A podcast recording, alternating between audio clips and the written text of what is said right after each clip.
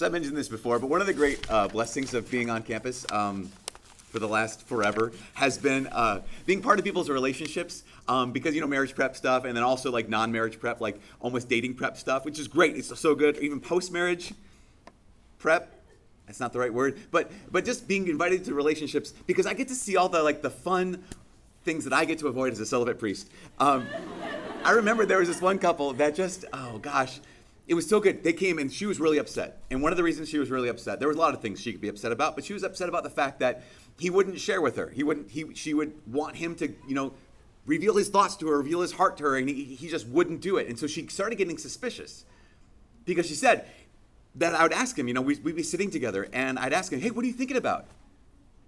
And he'd look back at me and say, well, nothing. And he says, she says, he always says that and she's getting this suspicious like again like what's he trying to hide from me? Like what are his thoughts where he just keeps deferring this and saying nothing? Because here's how we would go.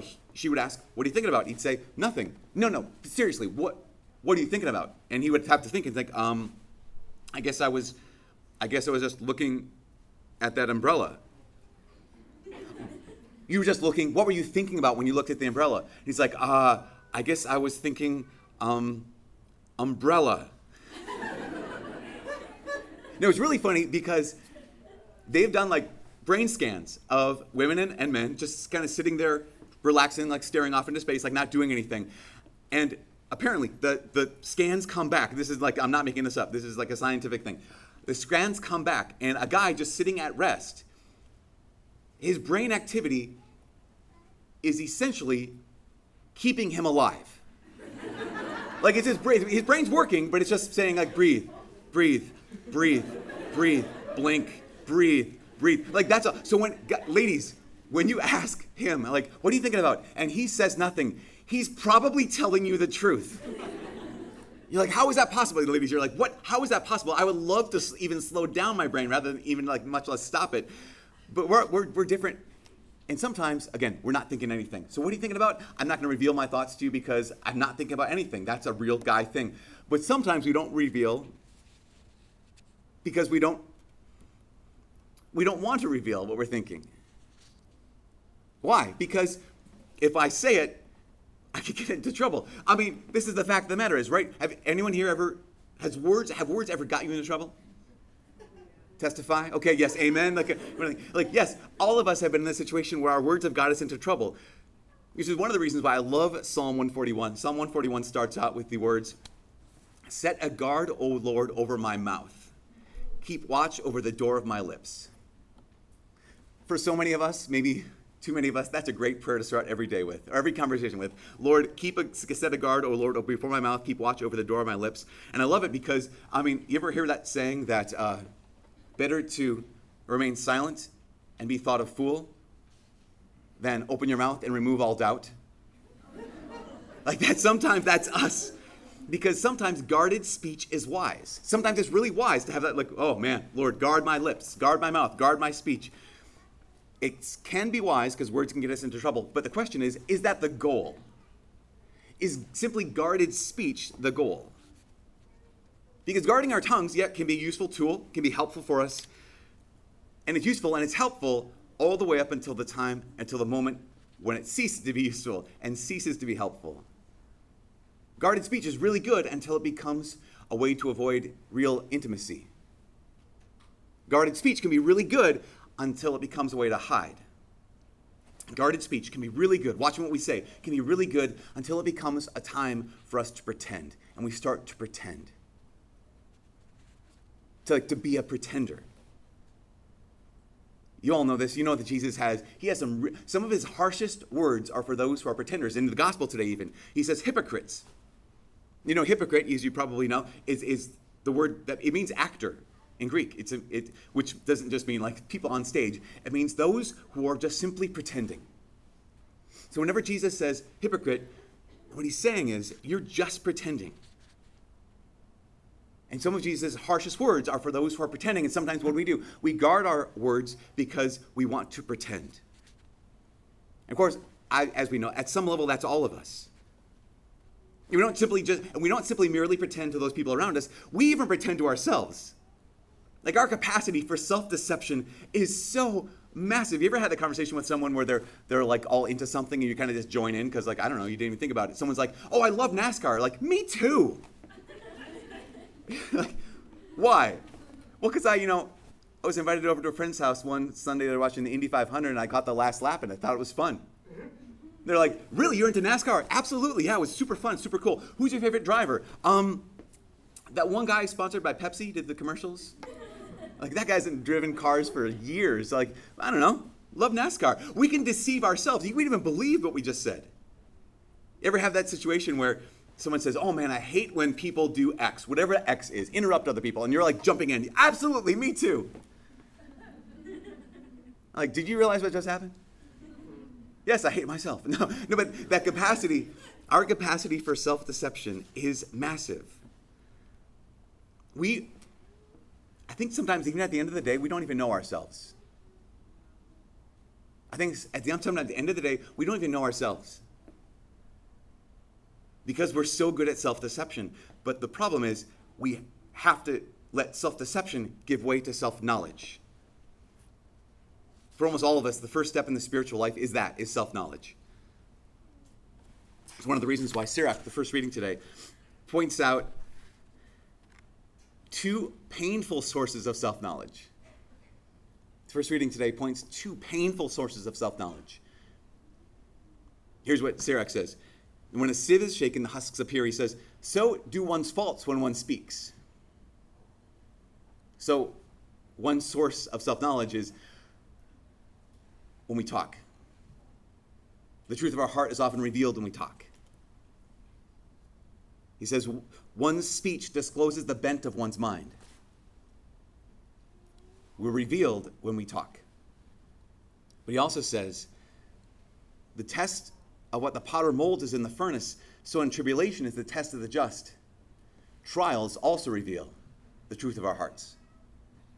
So the two the two places that Scripture points out today, this morning, okay, if you want to be someone who's not giving into self-deception, but someone who's actually living in self-knowledge, we have to be fearless about entering into these two often painful places where we can get to know ourselves: talking and trials, talking and trials. Because our speech shows what's in our hearts. Our speech reveals what's in our hearts. You know, there's two kinds of people when it comes to speech. There's the people who um, don't like to share, and the people who have to share, no matter what, like always. That's why Twitter was invented. Um, the people who don't like to share, often, you know, why don't people like to share? I think there's a ton of different reasons. One reason I, when I talk to people who don't like to share, it's they often say to me, it's because I haven't, I haven't form, formulated my thoughts yet. Maybe you're one of those people like, no, I don't, I don't want to just say what I think because I don't know what I think yet. And if you're if you know someone like that, you say, just no, just tell me and tell me what you think. And they're like, I don't, I don't know what I think. I have to figure it out before I speak. While others, they figure it out by speaking. You know, some person like, I don't want to say anything until I know what exactly what it is. Others are like, I'm just going to talk and talk and figure it out along the way. It's really fun when those two people are in a relationship. Man, that's awesome. to be on the outside of the relationship looking in. Um, because someone says something and the other person's like, is that, is that what you really think? Because when you're in the process of working it out, like you just say whatever comes to you. Is that what you really think? And the other person's like, I'm not sure. I don't know. Then why did you say it? Because I'm working it out. You know, there's two kinds of people that I have to share, those I cannot possibly share. And sometimes when we can't, we have a tough time sharing, it's not just because we need to formulate it. Another reason can be because I don't want to be criticized. I think all of us have had that experience where we, we said what we thought, we said what we believed, and we were corrected, or we were laughed at, or we were criticized. You ever noticed, uh, you know Chandler Bing, right? Like who? No. Uh, Chandler Bing from Friends. Um, so he's like the funny one in the whole show. Uh, two things to note about Chandler Bing. One is, even though he's the funny friend, none of the friends ever laugh at anything he says. Number two, just watch. Rarely that. But the other, number two is this. I'm not a mathematician, but I would say that a majority of the times when Chandler Bing has his funny thing to say, it's almost always a sarcastic remark based off what someone else said. Could he be more rude? But that's it, right? Is that someone else says something and he has to say something about that. Someone else does something and he has to criticize it or correct it or have something sarcastic about it. And none of us want to be there. Because why? Because we know that that kind of comment, that kind of talking, it gets in the way of real intimacy, it gets in the way of real friendship. In fact, um, after I graduated, sem- I left seminary, uh, priest Father Bill Baer became the head of the seminary. They call him the rector. And one of, the, one of the first things he recognized was he said all these new guys would show up out of high school or out of college to this seminary and they would talk to each other in a certain way that Father Baer called, he said they all have a sitcom accent. And the sitcom accent or the TV accent was someone would just be saying what they were thinking, someone would be just sharing something, and everyone was kind of waiting to have that one liner to kind of step in and kind of have a zinger. And so he was like, okay, that's it. Sitcom accent is outlawed. Like, if you're going to say something, it may not be sarcastic. Why? Because if it's if it might be sarcastic, if you if I'm going to say something, and you might have some really funny but critical or sarcastic thing to say to me, I'm going to stop saying stuff. If I start revealing what I think and your response is to always have like the zinger, then I'm going to stop revealing who I am. And I'm going to stop revealing what I think. And that can get in the way of friendship. So, with all these reasons, right, I haven't formulated my thoughts. Um, I'm afraid of it looking stupid. But sometimes we don't say what we think because I don't want to reveal my heart to you. I don't want to show you what's inside. What does Jesus say in the gospel today? He says, From the fullness of the heart, the mouth speaks. And when I speak, what I'm truly doing is I'm showing you my heart. I'm showing you what's inside there.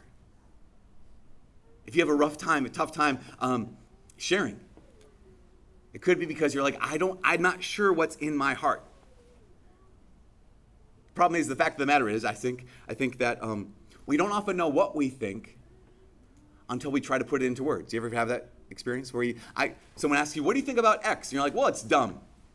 Why do you think that? I, I don't know. I don't know. think about this. What do you think about why? It's amazing. Why? I'm not sure. We often don't know what's in our heart. We don't know what we think until we try to put it into words. So it's a great exercise. I just invite you to do this. Um, you ever think you know a thing? try to write down what you believe. You ever think, like, know, I get this, I know what this is, I know what I believe about X, Y, or Z. Try to write down what you believe. Let me tell you, that's a hard exercise because all of the inconsistencies inside of you become apparent. Like all the assumptions that you made, they become super obvious. All the self contradictions and like half thoughts, they just like rise to the surface. And you're like, oh, I guess I don't really know. Why? Because words reveal what's in our hearts. Words reveal actually what it is we think and they even reveal what it is we think, even if we don't believe them. Words reveal what's in our hearts, even if we don't believe the words we just said. Here's what I'm going to make. Have you ever had the situation where someone does say, you make a statement and they say, Do you really believe that? And you say, I, I, wait, I don't. Maybe you've like laughed at uh, a, an off-color joke. Maybe you've laughed at the, say, um, a marginalized group. Maybe you've told a joke about a marginalized group. Maybe you've made fun of someone and someone's like, wait, wait, do you, do you actually believe that? And you would say, well, no. And the next question is, well, then why did you say it? And then you have to ask, I don't know. Because apparently some I don't believe this, but something in my heart is broken. Oftentimes our words reveal what's broken. Or something even deeper.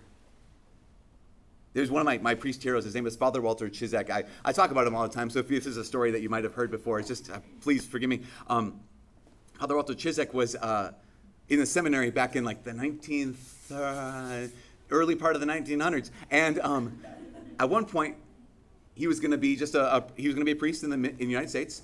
And the Pope at the time said, you know what, we need missionaries to Russia.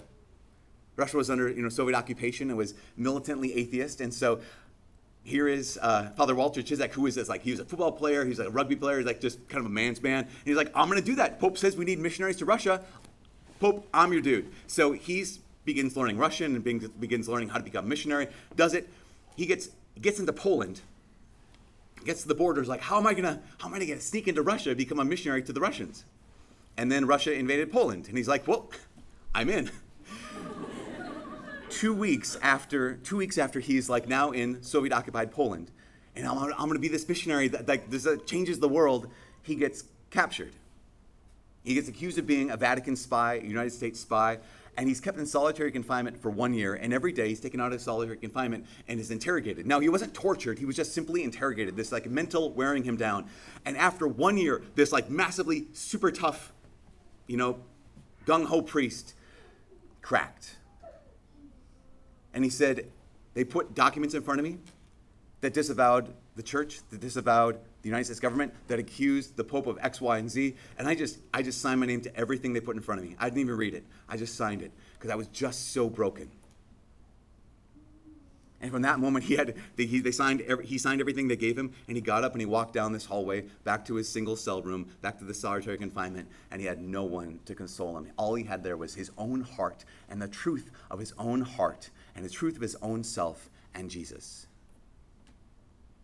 Because yes, our words, our talking sometimes reveals our hearts, but so do trials. He didn't say what he truly believed, but that trial revealed what was in his heart. Sirach says this, right? He says, the test of what the potter molds is in the furnace. The test of what the potter has molded is in the furnace. Then, when it's a great day, Jesus, I'm yours. I'll be your man. I'll fight for you. But here now, after a year of solitary confinement, I just, I realize now the depth of my weakness. And for Father Ciszek, the trial revealed the weakness of his heart. Maybe that same thing has happened to you where you got into a place of trial? Well, things were great. When things were great, you're like, okay, I know what's next. I know, the, I know the next step for my life. I'm going to UMD. I got accepted. I'm going to CSS. I got accepted. And I'm just going through classes. I'm taking these, and it's going well. And I trust God because, wow, I'm here, and I, am getting to know people. It's not easy. It's hard, but I'm, I'm making my way. And then all of a sudden, at some point, you're like, oh my gosh, I don't know what the next step is going to be. Like I, everyone else is applying for jobs. I have not gotten a call back yet. Everyone else is, is putting their resume in for applica- applications for school, and like, I haven't heard back yet. And all of a sudden, like, I know I, I really trust you, but this trial reveals my heart to me. What it reveals is, yes, you do trust God. It reveals the truth that you do trust God. But then you can also see how far it goes, and you can see where it ends.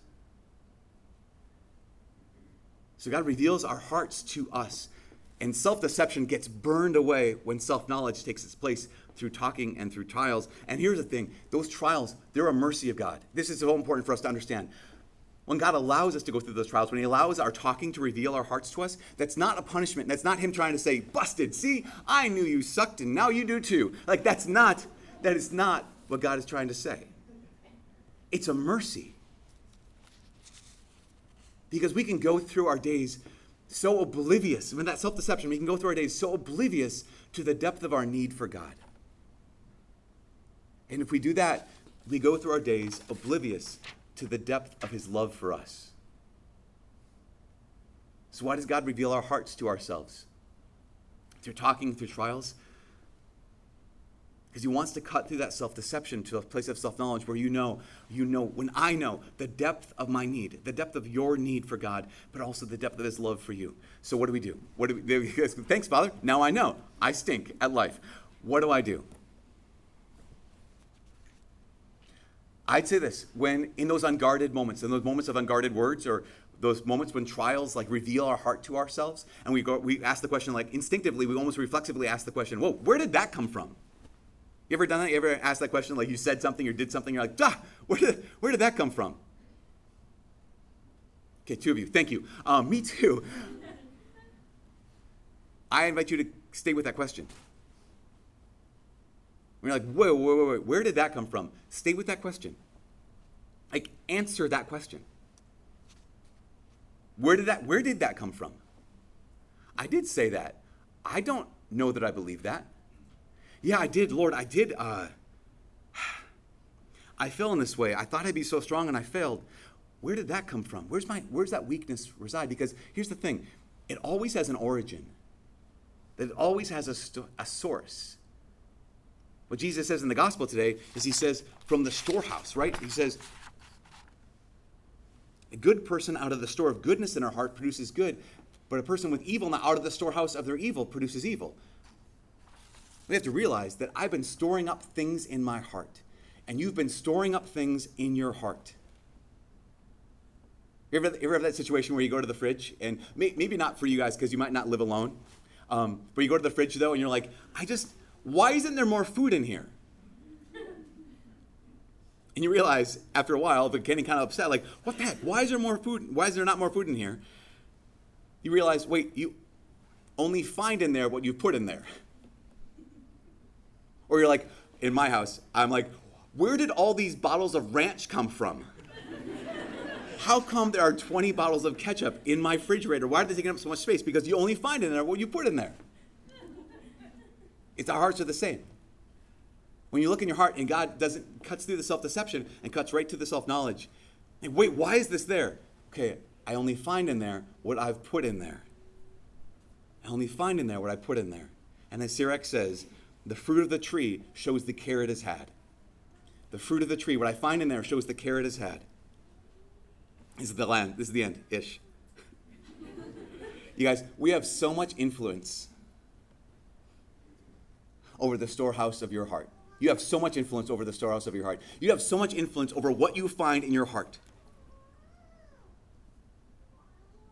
And you have to, we have to, every one of us has to be careful with what we do with our hearts, what we do with our souls. As um, Andy Dwyer said, or Chris Pratt, as Chris Pratt said like a year ago, two years ago, he said, You have a soul, take care of it. You have one heart, take care of it. What's, what are you putting in your, in your heart? And so there's this thing, we can all, we have so much influence over what's in our heart. There's a thing called the law of exposure. The law of exposure is very simple. It's what we expose ourselves to is what we become. What I expose my mind to is what my mind uh, conforms to. What I expose my heart to is what my heart begins to love. The law of exposure. So we say, like, yeah, gosh, I find all this brokenness in my heart. Okay, where's it coming from? Where did that come from? Well, here's these people I, I intentionally choose to hang out with that I know are not good for me. I find these, these, these lies running through my mind all the time. Why? Well, because there's certain media that I consume, there's certain songs I listen to that just they put these, and that's the law of exposure. My mind begins to conform to the lies that I imbibe or expose myself to on a regular basis. You guys, this is not, this is, I'm preaching to myself right now because I have to tell you, you probably know this. If you've ever, if we've ever had a conversation that lasted longer than 30 seconds, I have most likely quoted The Office. There is not one conversation that I cannot have where I do not find a line from The Office that is relatively appropriate to it, even if it's just a line that reminded me of another line, that reminded me of another line, that reminded me of The Office. The law of exposure incarnate. Because what do I do? I meditate on the words of the office day and night. I find myself planted like a tree next to Dunder Mifflin on Slough Avenue. I know it's on Slough Avenue because I've seen the TV show too many times. I also know that Slough Avenue is named after the original British office city, which was set, in Slough, England. Why do I know this? The law of exposure. I have a friend named Father Tim. As often as I quote The Office in conversation, Father Tim quotes Scripture. It makes me feel like crap every time. but he reminds me. He reminds me of like, wait a second. That's, that's what I want. Like, yes, I think it's fun to be able to quote Michael Scott at drop of a hat, but I think it's amazing to be able to, to be able to quote God at the drop of a hat. So what I've been doing for the last, I don't know, say 40 plus days is I've been, in my free time, I haven't been watching The Office, except for like one day a week. Um, I haven't been watching The Office, but what I'm doing instead is I've got these air, um, I was the AirBuds, but that's not. That's a movie about a dog who plays basketball. These, these AirPods, and when I listen, I just, I have a, the Bible on my phone. I've been trying to just say, okay, Lord, I have this ticker running through my head of all these things that I've exposed myself to. I want to expose myself to your word. And my eyes get tired, so I'm going to do the audio Bible. Because I want to expose my mind and my heart to you because I want to store up stuff. I only get one shot. We only get one shot to store up good in our hearts. So, what am I exposing myself to? What are you exposing yourself to? We're heading into Lent. And I'd say that this is maybe the time, if this is a convicting moment, like the time of self deception is like, that was over. That was last season. That was done. I'm, that's a thing of the past. Self knowledge is the current reality, it's self knowledge is the current goal. Then I'm going to let my talking and my trials reveal the truth of my heart so that then I can present my heart truthfully to God Himself. Trials and talking, revealing my truth, revealing the truth, so that we can walk in the truth before our Father.